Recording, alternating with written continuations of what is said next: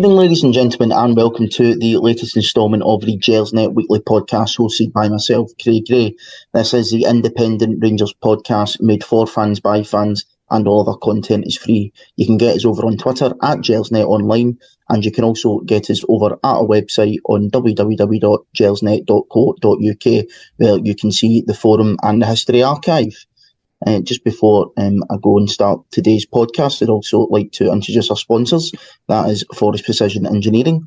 They're a subcontract Glasgow based engineering company who have been a big commercial supporter of Rangers for many years, and we're absolutely delighted that they're backing our pod. You can get them over at forrestprecisioneng.com and you can also visit the Forrest Precision Executive Lounge. It's a stunning new hospitality area within the historic main stand. For information on how to book this unique and intimate space, you can email the club via hospitality at rangers.co.uk.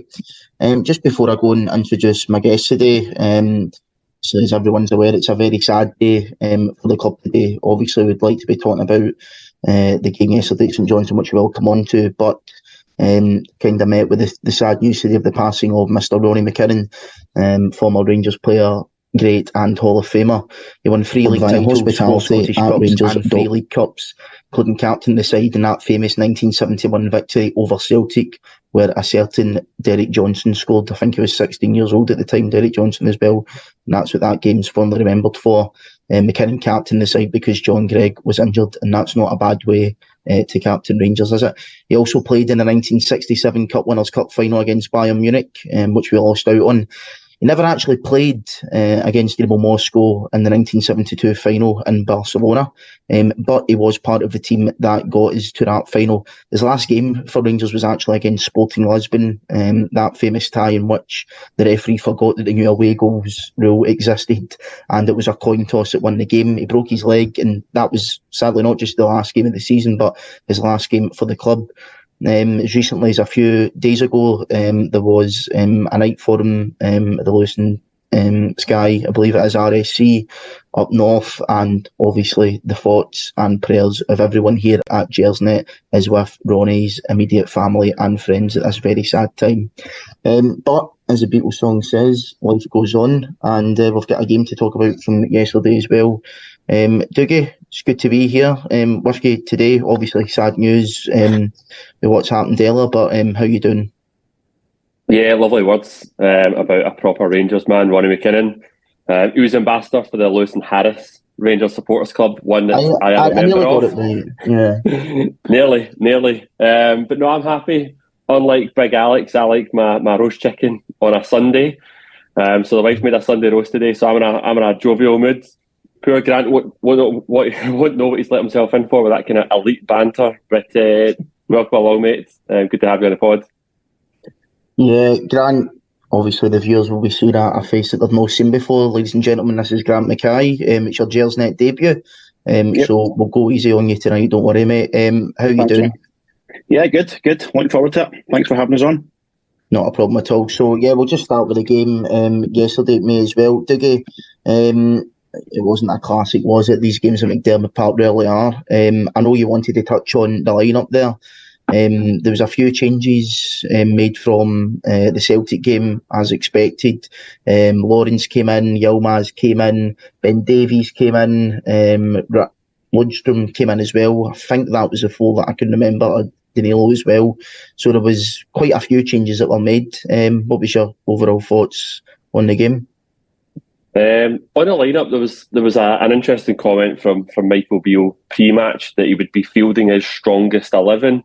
I think a lot of people looked into that comment expecting to see um, to see our strongest eleven. I don't think that is our strongest eleven. I think that's a proper Michael Beale comment where he knows in his head what he's thinking, and you can only try and get into the mindset of Michael Beale. Um, I think what he was meaning there is um, a lot of players been away on international duty. Guys are, are coming back, jet lag um, tired, fatigue, all these kind of things. I think what he's thinking is that um, he's he's he's fielding the, the, the, guys at the strongest in terms of fitness, and, and also we've had that period of two weeks where we've been able to work with some of these players um, and work in a specific system.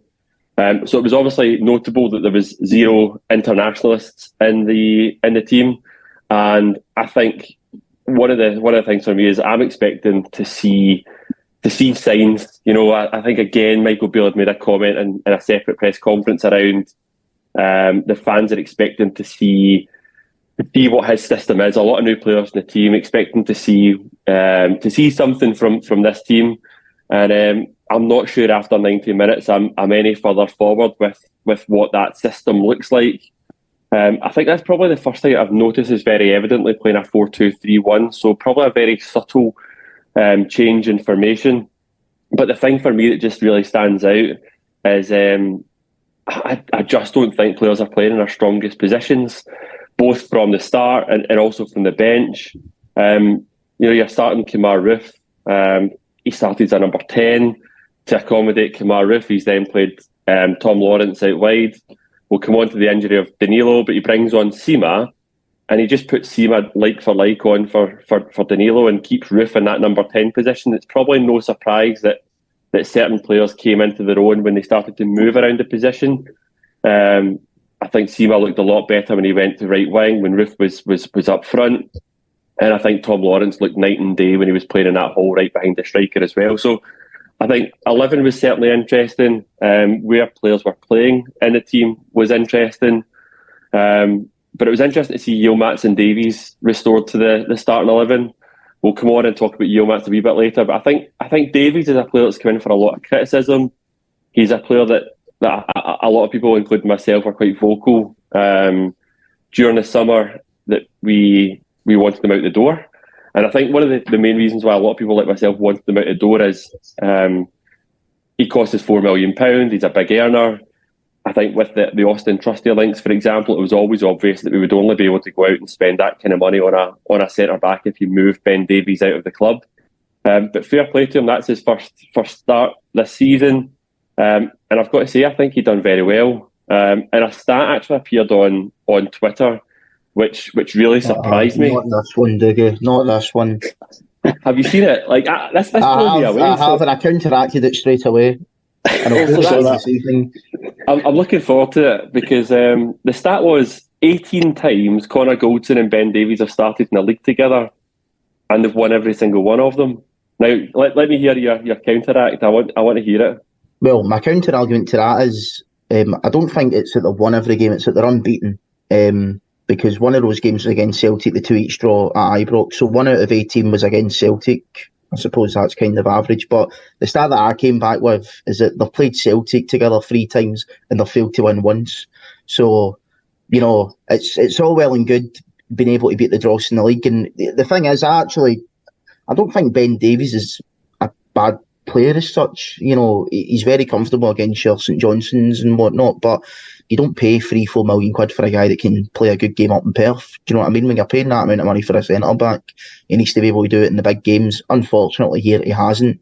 Um, you know, so games like that yesterday would have maybe rather have Balogun or whatever. And that's not me saying as well that John Souttar's the answer because you know that guy's made an enormous amount of errors. And as much as I do like John Souttar as well, we just you know, I said yesterday as well, I prefer the partnership of Goldson and Souttar to Goldson and Davies, but marginally, which isn't a good thing. Um, but yeah, I, I, suppose Davies did do okay yesterday. Um, yeah. So, I, I, like the natural balance of having a lefty beside Goldson. It'll be interesting. I know we'll come on and talking about Batiste, but it'll be interesting to see after Ben Davies had a good game albeit it was against a very poor St Johnstone, whether he'll keep his place in the team or whether John Souttar will be restored alongside uh, Connor Goldson. There was another couple of things to call it as well. So obviously, uh, Michael Beale made a big deal at the end of last season about judge him on the players that you know judge him on the team when it's his players. Um, interestingly, after a, a, summer recruitment of a total of nine players, we only had three in our starting eleven um, yesterday, and one of them was a goalkeeper. Um, and then the other thing, just to call it as well, is that uh, the Cantwell the, the Cantwell injury is a concern for me. I think it was good to see Lawrence back. Um, that's a huge a huge boost. Um, but for me, Michael Beale said Cantwell Cantwell's probably expecting to be out for three four weeks.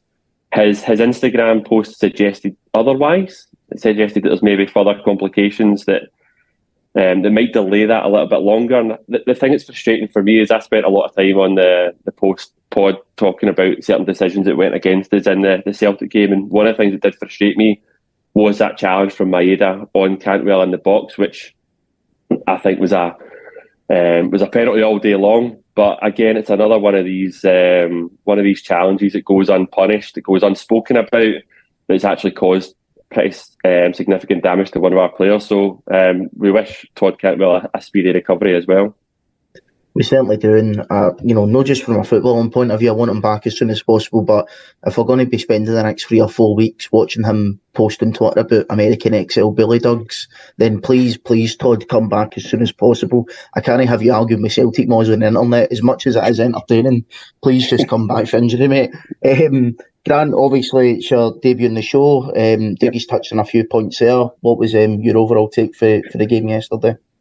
Yeah, when I when I seen the starting lineup, um, I was pleasantly surprised to see um, Yilmaz and Danilo. Um, Danilo was our, our marquee summer signing, five six million pounds, and he's he's no, no, no seen him really. Um, that was his first start in six games, and Yilmaz as well. I've not seen much of him. Um, big money spent him last year, so I was glad to see them both in the starting lineup. Um, as Dougie said, four two three one was pretty obvious, but it was strange as, he, as as Dougie said, strange having Tom Lawrence on the left and Lammers on the right. They just that's not their position. They're both number tens. It just didn't it didn't really work for me. Um, the first half, the first half was a tough watch. To be honest with you, Craig, um, too many sideways passes, too many backwards passes, just slow, slow and pedestrian like, and it was very similar to what we've seen prior um, to the international break. Just no real quality at all. Um, the only bit of quality was was, was Tavernier's cross for for Danilo's head on. I mean, that was about it. It was it was a tough watch, and I found myself actually scrolling through my phone at bits of the first half. That's how that's how bad it was. Um, second half was better. Um, as Dougie said, Sima started to get in behind uh, when he moved out to the right hand side. We brought Matondo on for Lammers, and we started to show a bit of creativity in the forward the forward line with um, with uh, Lammers going off and putting Lawrence in the number ten role you seen it. You seen it in the, the second goal. The difference it made. Um, Raskin won the ball deep in our in our half, releases it quickly to to Lawrence, and he released it first time in Matondo, and he's through. I mean, two two passes, ten seconds, and you're in and goal. That's the difference. Play a quick pass. St Johnstone can't can't set themselves, and it's it's two 0 and it's game over. So. Just, just the first half was so lethargic and just boring to watch. Second half was better when we made the switches and had the nat- natural width with Matondo on one side um, and Sima on the other. Um, so I was a, a, lot better watch second half, and yeah, that was basically job job done after that. So positives for for me three points, um, clean sheet, and then getting Roofe ninety minutes as well. So yeah, job job done, but um, not easy now. No, but that's the thing. These trips to make McDiarmid Park really are easy in the eye.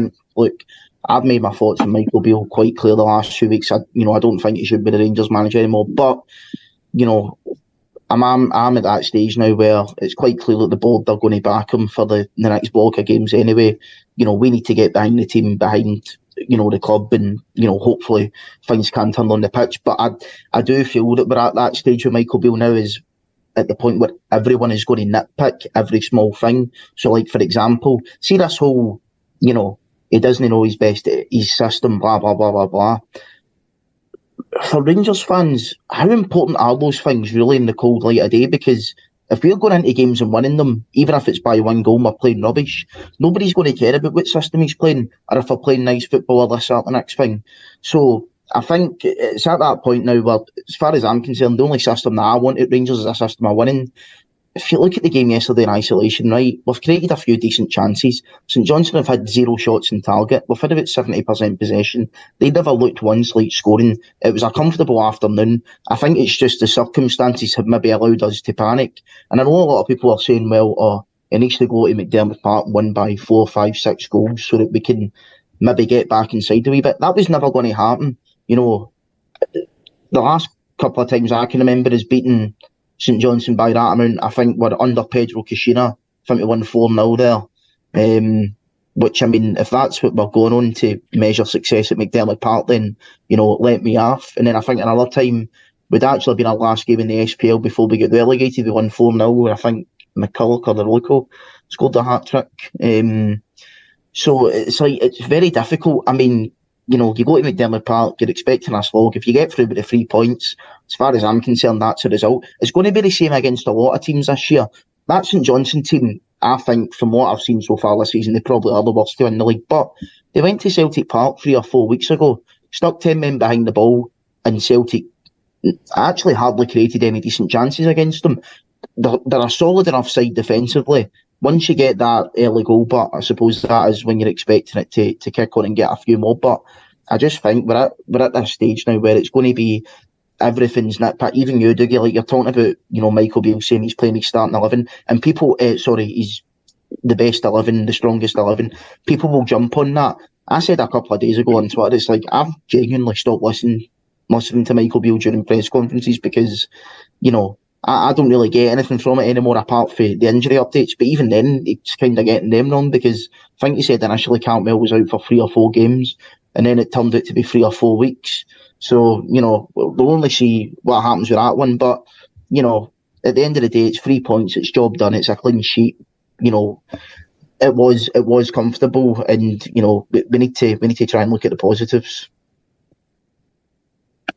We do, we do. I, I think I think you're absolutely spot on though. I think if we um if we if we were top of the league and we were in good form, I think everyone would be coming away from yesterday's game thinking jobs are good in um, another comfortable victory, three points in the bag, um, and everyone's happy. But I think the reality is after after the PSV game, after the Old Firm game, we're looking for a reaction. For me, it wasn't about a four-five nil um, victory up at McDiarmid Park. For me, it was about seeing signs of some kind of improvement. Yeah. And I think as Grant touched on, first half was just after after Danilo um, got his goal after his injury, it just all just fell very flat. And actually, you know, Big Alex, I love him. His his uh, immediate post match reaction video was brilliant. He just described as bit meh. And and that's how it was. It was just one of those games. It was just mm, all right, cool, that's it done. You move on, three points in the bag. When I think a lot of people wanted to just see a big reaction, uh, and we just didn't get the big reaction. Um, listen, I'll, I'll, I'll take comfortable 2 0, 1 0 victories if, if they lead us to success this season.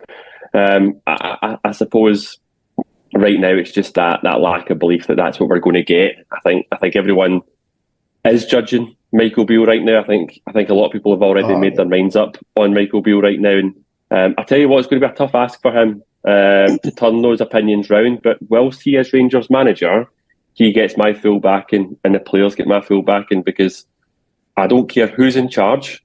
I just want to see Rangers win games and win trophies. No, exactly. I mean, Grant, it's, it's one of those things where, like, it's comfortable, it's a clean sheet, a 2 0 win at McDiarmid Park. And, and like I say, you know, for me, the reaction that I want isn't so much a reaction at McDiarmid Park. The reaction I want is to see this team going on a four, five, six, seven, you know, at least league games in a row and, and get win after win after win after win, build momentum. Because as much as things are bad just now, right, always try and look at the positives. If we can go into December, you know, and we maybe clawed the gap back in Celtic a wee bit before we go to Celtic Park, we could have the League Cup in the uh, the League Cup in the bag, um, you know, for through in the Europa League group. I think most people would have taken that at the start of the season. To be fair, I always think that as long as you're in the mix come the, the split, obviously the cup's not that will take care of itself. But in terms of the league, for me, as long as you're still in the mix, maybe if you're behind by a point at most, as long as you're still in the mix, then it's it's okay because it's in your own hands. If you win those last five games, you can win the league. And you know, I know we've all been really negative the last couple of weeks, and rightfully so. I've been really negative as well. But you know, the games are back, and for me, it's you know, just a case of this team trying to claw up victory after victory after victory now. Yeah, well, that's the thing. I mean, the old firm result has caused these problems, really, hasn't it? Um, we would all we'd all take if they'd won the old firm game, we wouldn't be really talking about this just now, would we? The, the, the performance yesterday, But we would take another 33 2 0 terrible games to win the league, wouldn't we? We'd take it, but the damage was done two weeks ago. The, the manner of the performance was done. The damage was done. I watched your podcast and you, was, you were both were spot on. It was just, it wasn't great. And um, yeah, we've got a, we've got a good run now. I think is it five at the next seven are at home in the league. So and Celtic are away to Hibs, Hearts as well. So there is scope there to go on a run. But this is the problem, Craig. We seem to go on a run, and then it comes to the big game at the end of the year, and we we seem to fall flat in our face time and time again. So yeah, we can go on a run and beat these teams, but the proof's in the pudding in the big games. Mm, we don't seem to do it. We've done it time and time again. The PSV one and the Celtic one within a week. So yeah, we, we, can claw the, the points back, and you're probably right. We, we could have a, a trophy in the cabinet, but is that going to save his job? I'm not sure. Yeah, I mean, I said that on Friday when you know the real sort of big game as such. We don't really have one until that Old Firm game. And I, you know, I, I, mentioned this to Stuart. Stuart did say the European games are big, and of course they are. But I, when I say big, I mean big as in ones that will determine whether Michael Beale stays or not. Because you know, if we can manage to get through this Europa League group, second place, cool, job done. Um, but it's not going to make me say, "Oh, I should stay as a manager" because we finished second in the Europa League group. Um, but you know, it, it's a weird one, um, but we'll just need to wait and see. Dougie, once you speak about Yilmaz briefly, um, really strange situation with this guy. Um, you think one minute the manager doesn't fancy him, then he's starting him the next day. Um, I, I really don't know what to make of not just him as a player, but his position at Ibrox. I mean, I thought he was okay yesterday. Probably get past marks. He was relatively comfortable. One thing that I noticed, and I'm sure everyone did on Twitter, was the amount of space the guy was in time and time again. And it just seemed like the players refused to pass the ball to him.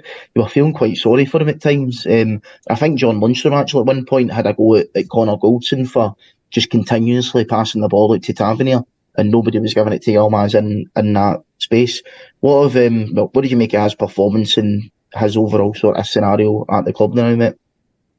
Um, do you know, I don't want to write anybody off because um, I said a lot of things about Rabbi Matondo last year, and Rabbi Matondo is currently making me eat my words, and I'm I'm delighted that he is. Um, I, I seen a bit of a, a chat there in the in, in the uh, the thread there about Rabbi Matondo's performance, and, and he was excellent when he came came on. And um, I don't want to digress too much, but one of the things that I just really like about Matondo is his, his pace and his direct, mm. his direct uh, elements of his game. No surprise that we looked a lot better when we had pace in those wide positions. I think that's what you don't get when you've got the likes of um, Lawrence there. So much prefer seeing guys that have got got pace but ball carrying ability there as well. But because of that resurgence, that resurrection from from uh, Matondo, I don't want to write Yilmaz off too much. I just think the noises from within the club are a little bit different. Uh, I think I'd said a couple of times in the WhatsApp that, that the rumour was that Michael Beale did rape Matondo. He did see something in Matondo, whereas all the noises coming out about Yilmaz are just not very positive. And I don't know. I don't know what it is. I don't know whether it's um, his height. He is a defender, um, you know, you, you had a lot of noises about Sterling when he signed about, you know, he likes to defend first and foremost and then go forward as, as a secondary element to his game. Yilmaz's a bit small, he's a bit weak. Um, I don't think he is that commanding um, defender, but I don't think Borna Barisic is either. But I also just don't know if Yilmaz plays to the system that um, that Michael Beale wants him to. Uh, you see it with Tav, particularly in that first goal we do get our width from our fullbacks, and, and it was a lovely goal. Um, but it was to have once again a right back that's in that position to, to make the assist. Um, I didn't see that a lot from from from Yilmaz, but I think you're spot on in terms of it was very evident the play wasn't being being being passed out to to Yilmaz. And that's actually, in my opinion, not a Yilmaz thing. That's been consistent all season.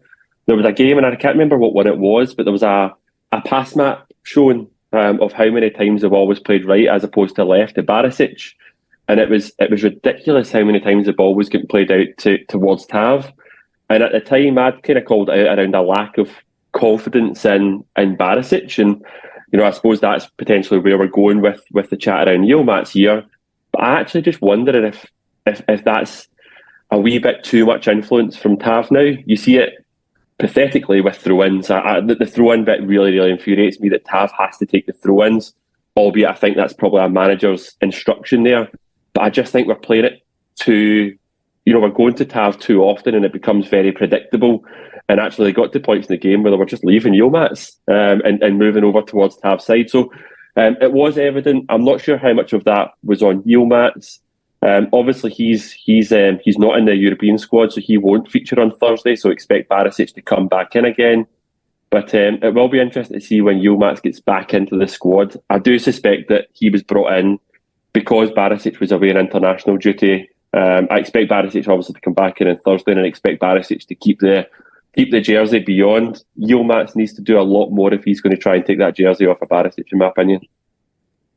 Yeah, weirdly, Borna Barisic managed to have a miraculous recovery um, in time for international duty with Croatia. Like he seems to do quite often, but yeah, I digress. Grant, um, obviously you you mentioned Danilo earlier, um, his injury, which we'll come on to, but first of all, I want to just talk about him, you know, his performance for, you know, what the 20 odd minutes he was on, not just that, but this season so far. He's looked very, very lively. Um, I tweeted yesterday after he scored the goal, well done to Danilo for being the only striker this season to actually gamble. So how many times have we seen, and I, you know, Dessers has been the biggest culprit of this, whether that's his fault or the manager's fault for maybe playing him out of position, but the amount of balls that have been played into the box, and you're thinking, just gamble, just gamble, go make a run, do something, try and get your foot in your header and just see what happens. The sad irony is Danilo becomes the first striker to take a gamble this season. Now you know why Dessers isn't doing it because the guy took an absolute belter um, to the head. It was a it was a sole one. I mean. I, I say we shouldn't speculate. Let's face it. That's all we're going to do here is speculate until we've got, you know, any evidence of, of what's happening. Um, it does look a sole one. I'm hopeful that it's not bad because he was trying to stay on and stuff like that. But then you've seen Mark Waller just like, nah, mate, you're coming off. And then obviously you've seen the marks to his face, which looked really bad. Um, I think, is it a fractured cheekbone or something like that that Michael Beale said he might have? You know, I don't want to offend people, but I think a player for Aston Villa had one of them and he was out for two or three weeks. This is about four or five years ago. But then I seen another player um, from a couple of years ago was out for four or five months with it. So it really, it really just depends. It could be a couple of weeks or a couple of months. Fingers crossed, it's just a couple of weeks that, that he's out for, and and hopefully he can be back um, firing soon. Yeah, well, when we were linked with him in the summer, um, I was looking obviously up videos of him, seeing what, it was all about. I didn't really know much about him, but he, when he's played with Rangers, he's he's looked sharp. He's looked good. He does he does gamble. Number nine does gamble. Um, so I was glad to see him in the starting lineup yesterday. Took his goal well, but yeah, it's a right so one he's taken. Um, and I think they're going to be uh, with surgery last night, or was it yesterday? Last night. Um, so he obviously can keep himself fit because it's not an injury um, to stop him doing that. Maybe make make, uh, make him wear a mask in a couple of weeks, but it looks like a, a couple of months, I would think. But looking at that, um, maybe after the next international break, we'll see him back. But no, I, I like the look of him so far. Um, he links up play, he, he, does gamble, and he's scored a couple of goals now with minimum minute, minimal minutes. So yeah, I want, I want to see more of him. But now this is obviously massive blow to lose him well, after what 16, 17 minutes yesterday. So um, yeah, speedy recovery. Hopefully back soon.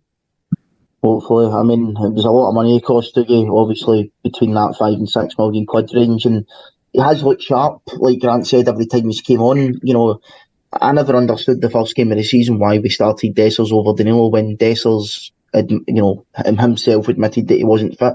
Danilo had had a great pre-season with Feyenoord. We seen the goals he was scoring, and everybody's commenting on Feyenoord's Twitter like, you know, stop playing friendlies for Feyenoord, come to Ibrox. Um, but it's just our luck into it. It's like as soon as a player comes into form, you know, he, he gets injured. It's just like when when is this going to end for us? It was a real shame for him because he's wanted that chance for a long time. Dessers has, has, held the jersey. He's, un, he's he's just not impressed by Dessers. Um, Danilo finally got his, his chance, and um, I, have got to be honest, he impressed. Um, one of the things that I was worried about Danilo was his inability to to to hold the ball up, to lead the line. Um, I expected more from Dessers in that regard because he is a he is a unit, um, but we don't see Dessers holding it up the way that um, that Morelos did last season and beyond as well. But Danilo probably um, showed you what he's capable of with that goal. You know, he might not be the tallest player in the park, but he's he's brave. Um, and he's he's more than capable. Um, as Grant said, he, he, seems to be that kind of player that's that's that's in the right place at the right time, likes to get into the box. Um, it was a brave header. Um, the, the, the, best thing about Danilo for me is that he he had a fractured cheekbone, compound fracture, but yet he wanted to carry on playing, um, and I think that tells you a lot about him. I think he's the type of guy that's going to want to play for us and want to impress. And and as Grant said, it's it, you know it's the first time you've seen that commitment from one of our new signings. I think Dessers could, could be sitting there watching and, and learning something from him. But I did think it was quite telling that Danilo, when he was subbed, it was Sima that came mm-hmm. on for him and Dessers stayed on the bench. It'll be really interesting to see does Dessers actually feature against Betis on Thursday night. Yeah, that's a good segue. Um, to talk about um, Betis on Thursday night. Thanks very much, Dougie, um, for that. Doing my job for me. Um, Grant, I'll come to you first with it. Look, it is a big game, um, you know, but at the same time, it's one of those ones where it, it kind of reminds me of that. Remember when we got beat off Malmo and we got through off from Alashkert, and then we played Lyon, I think, the first game of the, the group, and they were going to be the toughest game of the group. Um, obviously, Betis are going to be our toughest game in the group, and I remember that going to that game, and the atmosphere was really flat. It wasn't, you know, what we'd seen in the Europa League games the last couple of seasons. Lyon were pretty comfortable, one two 0 I've got a bad feeling that that could happen again on Thursday. Um, first thing I want to touch on is, you know, ticket sales. Um, you know, I, I, I will be there on Thursday, but you know, looking online, it doesn't look as if these free match packages are selling well. Um, certainly not as good as they have been in the last few years. I mean, I, I still reckon we'll probably get about 45,000 on Thursday, but you know, you've been getting high attendances at Ibrox for the last few years, even in cup games. I think a large part of that's got to do with the sort of managers trap that the club have gotten people where it's like if you're not going to, if you're not buying a ticket for a home game against Partick Thistle in the cup, you're not getting the points. That could affect you for going to Hampden getting away European games and stuff like that. But but even that's not convincing people to buy tickets for, you know, what is a big European night at Ibrox. Kind of tells you that something's the matter. Whether it's the pricing, whether it's the fact that people don't want to be in the Europa League and they want to be in the Champions League. And I think that's the biggest part, to be honest, because I think if that's a Champions League game that we are playing on Tuesday, Wednesday at Ibrox, the game sold out two weeks ago. Um, so, so much for your um, your whole like we'd rather be in the Europa League so we can get an extended run. Clearly, if the tickets aren't selling for these games, think the fans have, have really only made up their minds in that. But what's your thoughts in that situation first, Grant? Yeah, I think it's maybe a combination of all of them. Um, you mentioned there Europa League, Thursday night, the pricing, and maybe the way we're playing just now as well. Um, mm. It's not been great to watch. It's not great to watch. Do You really want to go and spend around 130 pound to, to watch to watch what we've been watching. Um, yeah, for me, I've always thought this Europe's a bonus. Like your bread and butter's a domestic, and I want to do well in domestic. Yeah, we need the, the, the money from from Europe. Um, it does impact us financially, but it's a bonus for me. Um, playing Betis, obviously, probably the better, the better team in the group. They finished sixth last year in the Liga, so they're no mugs. They're, they're clearly no mugs. They've got some some right good players in Isco and Bellerin and Perez, um, the manager Pellegrini. So I mean, they're, they're littered with top class players. So it'll be a tough game. Make no mistake about it. But if we want to, if you're serious about getting out of this group, this is the kind of games we need to win. Simple yeah. as that. Especially at home, you've got to take the three points. Um, Betis haven't had a great start to the season. I've seen they get murdered five 0 um, off Barcelona. Um, I suppose they can do it to anybody, mind you. But uh, aye, they've not a great start. I think they're, they're 15th or 16th just now, five points from five games. So not in a great run themselves, but again, you see these European teams coming to Ibrox and playing us off the park. They're always technically good, quick. Mm-hmm. So I don't know, but it's the kind of games we need to win. We need to win. We need to win on Thursday for if we want to progress in the group, first or second. Yeah, no, I agree. I think I think mostly for um, just momentum as well. Um, I think I win. To be fair, I think if you even if you do lose the games with Betis, you know you can still do it playing against Sparta Prague. But I mean, if you start the game, uh, the group, sorry, with a winning Thursday, you know, you're beating the, the team that's, you know, more than likely going to challenge you to top the group. You're putting yourself in a great position. If you win your home games, you'll go through. So, you know, focus on doing that, try and get a couple of results away from home, and we can see what we can do. Dougie, Grant touched on there, it's an interesting point, and I kind of mentioned it in the agenda. He's talking about, oh, Europe's, you know, maybe a bonus. I don't necessarily see it like that. I think, you know, I, I want to see Rangers try and do the best they can in Europe. But one thing that I've always found interesting with this whole, or would rather be in the Europa League than Champions League, is for a start, the assumption that we'll somehow just automatically get to the final, like we did a couple of seasons ago, it's like I could rather get, I'd rather be in the Europa League because like we'll get to the final, we'll play in Dublin and all that, and then Ryanair will stick the flights up to like a thousand pound to go across the Irish Sea. It's like doesn't work like that. The Europa League's a very, very tough competition. It seems to be getting tougher each year look, the run to the final was obviously great a couple of years ago, but we need to remember that was like a once in a generation occurrence. I think realistically we can aim for, you know, the last 16, maybe even the quarterfinals in a sort of season by season basis. But I mentioned that um, I think it was before the Servette game or after the Servette game. Um, normally, history tells you when you have an extended run in the Europa League or the UEFA Cup, you don't go on and win the league. One thing that concerns me is that you know, yesterday aside, the six games that we're going to be playing in Europe, Celtic are going to be playing on the Saturday and we're going to be playing on the Sunday. They're already four points ahead of us. So this Saturday, actually, um, they're away to Livingston, will be a tough game, but by three o'clock on Saturday, they could be seven points clear. And then we're going into a game in Motherwell on Sunday. We must win it at that point. You know, obviously it's a must win anyway, but it becomes an even bigger must win. So how, how do you find the balance with that in terms of you know having a good European run, but trying it not to affect your, your domestic form as well? I think in the debate of Champions League versus Europa League, Kris Boyd summed up absolutely perfectly. I can't remember; it must have been after the Celtic game because it, it was something I wasn't watching and only kind of caught the clips of it um, afterwards. At Rangers, we, we we're a Champions League club. Um, we should be aiming for the for the top. We shouldn't be set, settling for second best. Um, I, I, just think the fear of what happened to us last season is still very raw in, in a lot of people's minds. Um, we were on the receiving end of some very, very big defeats, and I think the gulf is just getting bigger between your elite clubs in the Champions League and, and everyone else that's fighting for um, for those wee spaces to get into the, the group stages. Um, but I think if we are going to want to be serious about progression year on year, you need to keep qualifying for the Champions League because you need the money from the Champions League. Because as you said, Craig, the money that we got um, the season, you know, two seasons ago when we got to the final, that's not the norm. That's because we got to a European final. So, so let's not make that the norm from a finance perspective. In terms of the balance between um, Europe and, and domestic, I think we've got to be ambitious. You know, at a club like Rangers, you can't just say um, our target this year is to win the league. I think there needs to be be multiple targets. And for me, every single target, every single year should be you win the league, you win a cup, and you qualify for Europe post Christmas. And I think we're in a brilliant position for, for all three, even still. Um, from a league perspective, Celtic are out the League Cup. We do have a favourable draw at the moment. It's, it's in our hands to now go and win that cup. If we don't win that cup, there's going to be a lot of fingers being pointed at Michael Beale for, for, for not going on and finishing the job.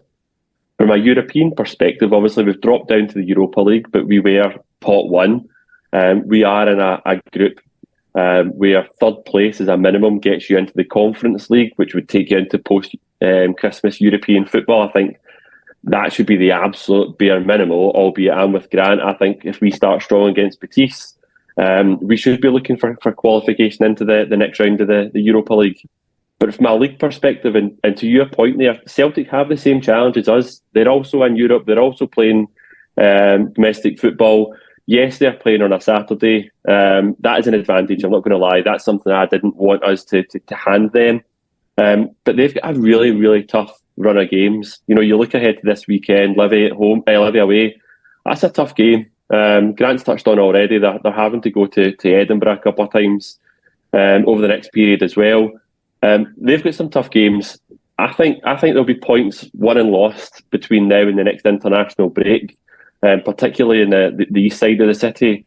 I think the, the, the focus must be on ourselves. We we can't hand them any more advantages. We we keep we keep giving ourselves own goals. We keep kicking ourselves. Um, we should be we should be aiming for maximum points in the league and and sitting comfortably in in Europe um, by the time the next international break comes, and that needs to be the target.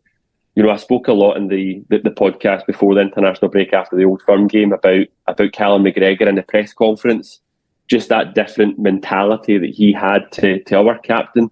One of the things that he kept saying was um, they were setting setting short term objectives, and one of his objectives um, going into the Rangers game is about finishing this this this period strong, going into the international break on a on a on a high. That needs to be our aim now. We need to be focused on focusing on the period of games between now and the next international break, and we need to set ourselves up for success. We absolutely do, and you know, Europa League has been a good competition for us the last couple of years, but I just think now we're at, I'm at that point anyway where we're just kind of fed up of it. Now that's not me saying that if we go on an extended run, I'd be absolutely gutted. I wouldn't. I'd really like that, and that's what we should be because we're in the competition now. I want us to go on and do the best that we can do it. I've got to admit, Dougie, I don't think I could deal with the Conference League. Um, because I actually, I, I, genuinely think that we would have a decent chance of going on a, a really good run there. And that actually sounds like counterproductive as if I'm saying that I don't want us to go far in a European competition get to a final, whatever. I mean, look, if we drop into it, I want us to win it, obviously. But, you know, if we can get through the Europa League group, one thing that finishing first in this group actually does do, and it can help your domestic form, is that it automatically propels you into the last 16. So we've seen us finish second a couple of years ago. Um, you need to play a playoff round, which you did against Dortmund. Um, and you're playing against a team that's came out the Champions League to get into the last 16. So if we can somehow finish first, which I don't think it's out with the realms of possibility. I mean, you've seen Hector Bellerin's interview um, the last couple of days. He's been talking us up, you know, that's that, the next thing. He's saying that, you know, we're the team that everybody in the group wants to beat, which is, you know, fair enough. Um, when they say that in our current form, but you know, thanks very much, Hector. Nice guy. Um, but look, if we can finish first, then we give ourselves two less games to play.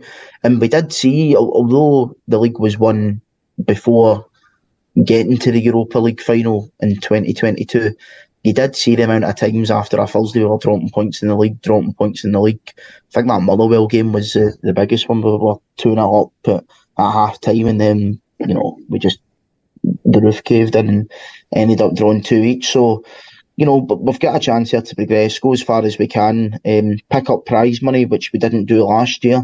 Um, so, you know, I think win in the Europa League's about a million quid. A draw is maybe half a million off the top of my head. So there's prize money to be won there. Um, you know, it is a bit rubbish not being in the Champions League, but you know, we've been given a consolation prize and we've, we've just got to go on with it. Grant, in terms of the team um, on Thursday, mm-hmm. I wanted to touch on Lawrence and Roofe. Um, they obviously played first full 90 minutes in a very, very long time. Lawrence is certainly in over a year. Kemar Roofe must be his first 90 minutes and maybe even longer than that. Um, they're both in the European squad.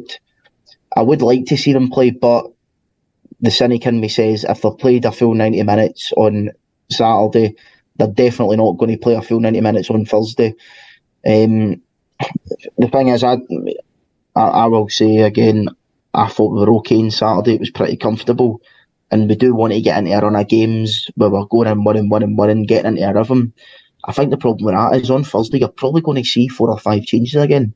So you've got Jack there, you've got Cifuentes, who's not been getting a look in recently.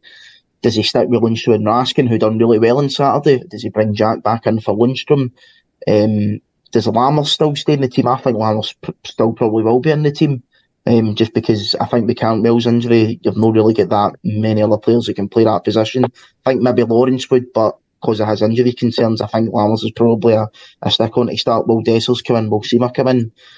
It's it's going to be a tough one, but you know we've got we've got the squad depth there now. How how do you see the the lineup going? Yeah, I just can't see him playing Roofe and Lawrence um, after playing 90 minutes or 95 minutes at the weekend. I just don't know if they can take it. The bodies can take it and then play again on Saturday or Sunday. Sunday. Um, I think you'll see Dessers come back in. I think it's a stick on, didn't play at all um, at the weekend. I think it's a stick on to stick him back in. And then I think Seymour Matondo comes in just for pace on the counter attack. He, he, did it um, in the previous round as well in PSV, just just for, for, for sheer pace. So I would be surprised to see Matondo or Sima or both at either side of Dessers. I'm not sure. Lammers, I don't know. I just I've not really seen much from Lammers since he's been here. Um, again, not got a lot of minutes, but where's where's his best position? Is it number ten? It's certainly no wide right for me where he, where he was at the weekend. Mm-hmm. Um, Cifuentes, another one. He, he's he's match fit. He was obviously playing for LA he's not really done much either, has he? He's been in and out of the team. so I don't, I don't really know. I don't know what the team's going to be. To be honest with you, um, I don't know. Um, I just, I don't see Roofe, Roofe and Lawrence both starting anyway. Aye, just, just with their, injury record. Aye, I can't see it. I mean, Dougie, obviously, I think one thing we know for sure is that Borna Barnes is obviously going to come back in. Do you think he'll he'll do what he done against Olympiacos and maybe play Jon McLaughlin for uh, the first half and then play Robby McCrorie in the second half? I think that's what asking I, am actually surprised Jon McLaughlin's still a Rangers player, and I hope to never hear the name again. But that's that's that's a is different he, matter. One thing, you'll know this: is Jon McLaughlin class as a home homegrown player? No, that's why he's not in the European squad. Right, all right, okay. So it's Kieran Wright. I take it it's Kieran Wright that's him instead of him. Aye, okay. aye, that's a three. But see, see in oh, terms that, of the point around. Kieran Wright. No, but Butland's a very good goalie. Let's let's no, let's be honest. He's, he's, I'm only, he's, he's, I'm only, to the audience at home. I'm only joking. Jack Butland's been our best player this season, so we should have um, okay on Thursday. But he's he's he's the one signing that's really hit the ground running. Aye. Touch wood. Um, everyone else, you know, just a reminder. You know, Michael Beale chased Lammers and Dessers. They were his two big priority signings. And, and and so far they've they've really underwhelmed. And we're talking about Lawrence and Roofe and whether they, they, they retain their place. I'm of the mindset that um, they will play. I think the reason why they will play is um, the alternatives are just not good enough. Sam Lammers and Cyril Dessers have just not been good enough for Rangers, and they don't deserve to start. But I do think it comes with the counterpoint, which is um, both players have just returned from from very lengthy and serious injuries. We cannot push them too hard. Um, mm. But there's a manager's job at stake here. Michael Beale will know his job is at stake here. And and to Michael Beale, he will pick the best players available to him that keeps him in a job. And does he trust Sam Lammers and Cyril Dessers to to to to, um, to shoot his his team to success? I'm not sure. You know, Grant was talking about um, the the Betis team. There's a lot of familiar names in there. Um, there's a, a, a, bit of talk about injuries. I think Nabil Fekir is obviously one of the key players. I think he's injured. But one of the key things that I'd read recently was their, their goalie situation. Um, they've got um, two first choice keepers. One of them's Claudio Bravo. Um, I've tried to see. Well, he must be the, 50 now. He's 40. Rui Silva. So you, Rui Silva, who's the number one, is 29. You've got Claudio Bravo, who's who's 40. You know, it's a ripe old age. We've all seen it with Allan McGregor last year. Um, but there's talk that both players are, are, are not fit and they might have to draft in a third choice goalkeeper. That's where they're then weak. That's where they're then exposed. But you need to have players that are capable of of shooting and of finishing. And that's where I just don't have confidence in in Lammers and Dessers. So for me, and Lawrence start. I think Sima Sima impressed me. Um, I actually think there's a player in Sima. You know, um, he's, he's a player a bit like what Grant was saying earlier on about Danilo. He's not had a lot of game time. I think Sima is going to be a decent enough player for us. Um, it's a shame he's on loan. He's not our player. There's not a permanent option there in Sima. Um, but I think we will see Sima and Matondo gradually come into this team, and I think you'll see them kind of fill the wide positions at some point. I hope because I like their pace. But I think we'll see Sima start with Roofe um, and Lawrence. It's whether we, we start Matondo or whether we bring Matondo on later in the game because you know, there's an argument to start Matondo. We did start him against PSV, and I actually think in hindsight would have been better bringing him off the bench when, when PSV started to tire, started to open up a wee bit more. So I wouldn't start Matondo, um, but it'll be interesting to see the starting eleven. I've got I've got an idea in my head of of, of what we'll play, um, but I'm a bit like Grant just now.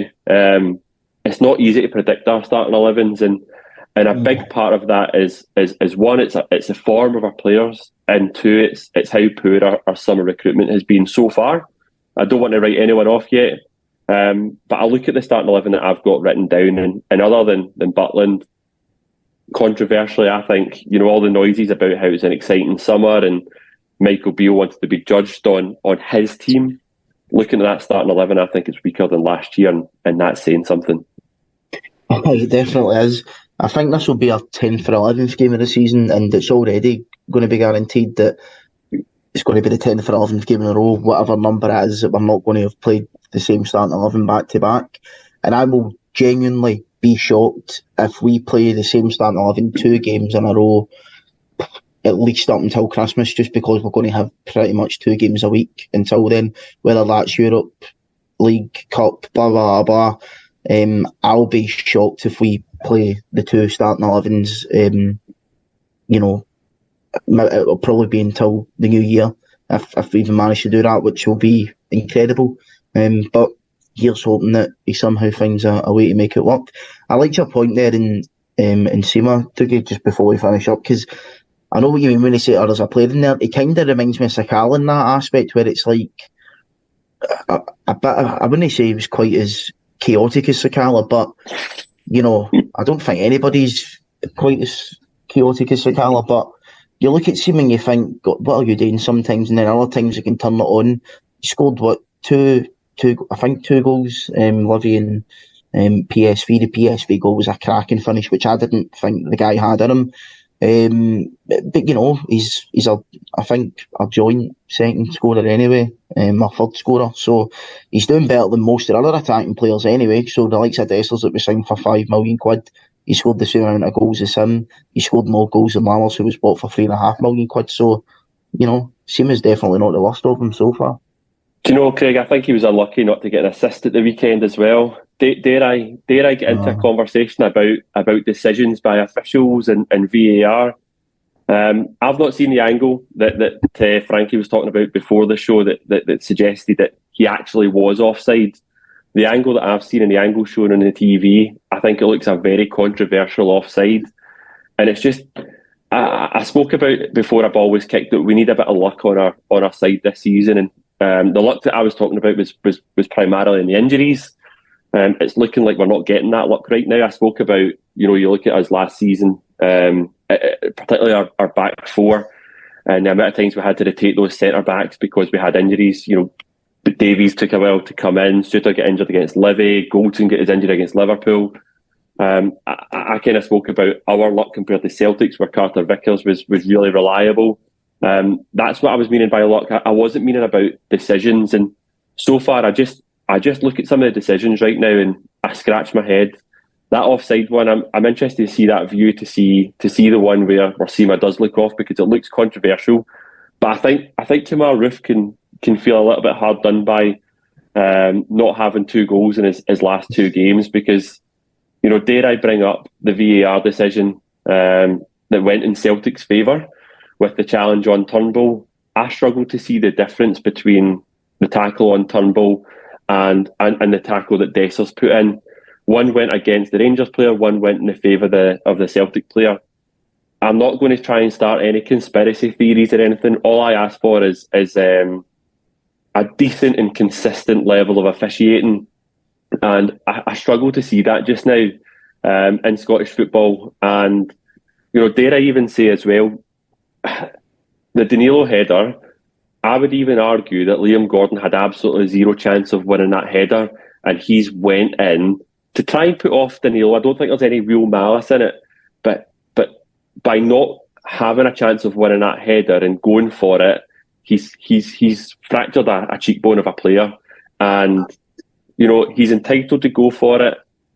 I can't understand why fouls like that, challenges like that, go away unpunished in Scottish football. It just encourages it encourages hammer throwers, and you've seen it for the rest of the game. There was there was a, a couple of challenges where St Johnstone players were not even looking at the ball; they were going they were going straight in on it. So, um, yeah, Scottish football officials um, need to need to go and reflect. I'm not going to go full Paul Heckingbottom for, for Sheffield United right now, um, but a bit of self reflection just now from the officials and um, a bit of consistency wouldn't go amiss.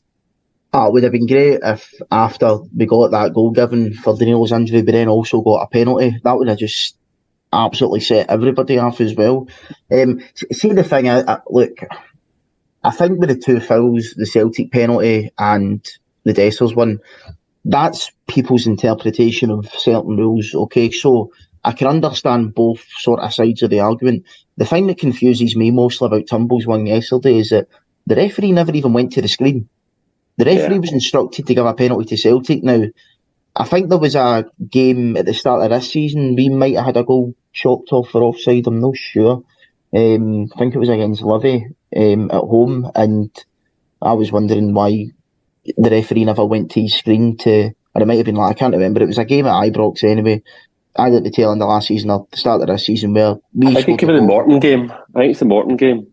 Might have, I, can't, I, can't I can't remember. It wasn't the one that Matondo scored against Celtic, but it was like it, it was a relatively close call. It was called offside, but the referee got it in his ear, and he never actually went to the screen. Now I was told that for offsides now the referees don't need to go to the screen because with offsides you're basically told you're either on or you're off. So the referees don't need to waste their time going to the screen.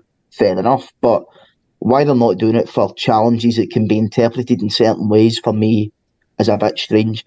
The other thing that I find strange is in terms of that actual offside rule and like where these lines are drawn. Ironically, where do you actually draw the line? Because if that's the only angle that you're giving at that, or the Scottish referees are given, then we really need to be doing a lot more work to actually get the best out of VAR in this country. I think you can see it watching games in Sky. The, the way the cameras are at places like St Johnstone you know, Ross County and stuff like that, sometimes it does genuinely feel like you're watching a juniors game on the telly. And I'm meaning that with the greatest respect to these clubs, but it's like you've only maybe got three or four cameras at these small grounds, whereas at Ibrox or Celtic Park, you've got 10 plus. So you need to have, for me, the same amount of cameras at every ground for the consistency. Um, but also as well, offside should be automatic, like the way they've got it in the Premier League and in European competitions. So at the end of the day, the offside is interpreted however it is the guy in the VAR van wants to interpret it. It's not automatic. Um, it's not done um, in that way. So it's always going to be up for question in Scotland, unfortunately, until such times as we, we automate it. Jan, have you got any sort of harsh thoughts on on the decisions I, at all? Yeah, I just I was, I was watching the Arsenal game earlier on, and was one very similar as ah, well. The drew the lines and I'm looking at going, how is that offside? I just I just don't get it. I really don't. So, as Dougie said, consistency, that's all we want. Um, the Dessers one and the Celtic one is very, very similar. I don't I don't get how one can go one way and the one's the other way. But um, yeah, I'm not going to go back into that again. again. I've talked about that, talked about too much. But um, no, as I said, good win, job done. Um, move on to Thursday. That's it. Exactly. Um, so before we go, then we'll get your predictions. Dougie, what are you going for? Two 0 Betis. just joking. Mate, not, we're all depressed enough because we're having to go to work tomorrow, and you're you're saying that. Um, do you know, like we, we obviously kind of spoke about the game earlier on, and, and spoke spoke about our chances. I think Betis are a good team. Let's not let's not make any uh, mistakes about it. They might be having a, a, poor run just now. They finished sixth in La Liga last year. They've got a, a, very experienced manager who's managed a number of clubs. He's managed Man City, Real Madrid. They've got a good team, they've got a good manager. It'll be a tough game, but um, do you know? See, see, despite the current ticket sales for the game, I'm looking forward to the game. I wasn't looking forward to St Johnstone because I just feel a wee bit underwhelmed by Rangers just now. But a wee bit different to get, I get myself for the European. I'm looking to finish maybe a few telephone books. Uh, you know, you like than the time. Uh, Brooks uh, is always full. Uh, we'll go Rangers. Well, I, I wonder if the audience at home had the same difficulties hearing what Dougie, Dougie done what he done a couple of weeks ago after the sound game and just started to sound like a Dalek again. I'm just glad it's happened at the end of the podcast and no halfway through it. I think you said we're going to win 5 0, so we'll, we'll take that anyway. Grant, um, what's your prediction for the game? you know, nice at Ibrox and European nights are different, aren't they? You, we've, we've beat a better team. Eh, sorry, we drew with a better team in PSV at home. I don't see why we can't do the job at home against Betis. So I'll I'll take a two one win for, for Rangers. Aye, I think we'll win as well. I'll go two 0 But um, we'll finish up there, ladies and gentlemen. Thanks very much. For... Reference because I did uh, I did sound like a Dalek there, but I'm I'm for a victory. Ah, well, a, a victory's fine then. Aye as long as it's not to Betis and it's a Rangers one, that's fine. But no, um, um, thanks very much to our guest at home um, for joining us tonight. Um, you can catch us tomorrow um, on all of your usual podcast providers such as Spotify, etc. If you've just tuned in recently um, on YouTube, you can also rewind it as well to the start at any point and um, listen to us from the beginning of tonight. Um, we will be back um, after the Betis game on Friday um, to preview the Motherwell game and speak about the game on Thursday um, with Brian and Stuart. So please join us for that. All it's left to do now is thank my guests for coming on. Grant, thanks very much for coming on for your debut, mate. Thanks, enjoyed it. Cheers, guys, for going easy on me. Brilliant. And Dougie the Dalek, thanks very much for coming on, mate. Yeah, I've just been called a Dalek, a Klingon, and a Terminator. So, uh, yeah, keep, keep the compliments coming.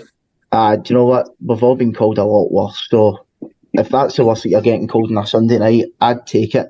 Um, thanks very much for uh, joining us, guys. Hopefully, we can get a win on Thursday, and we'll see you next time. Bye bye.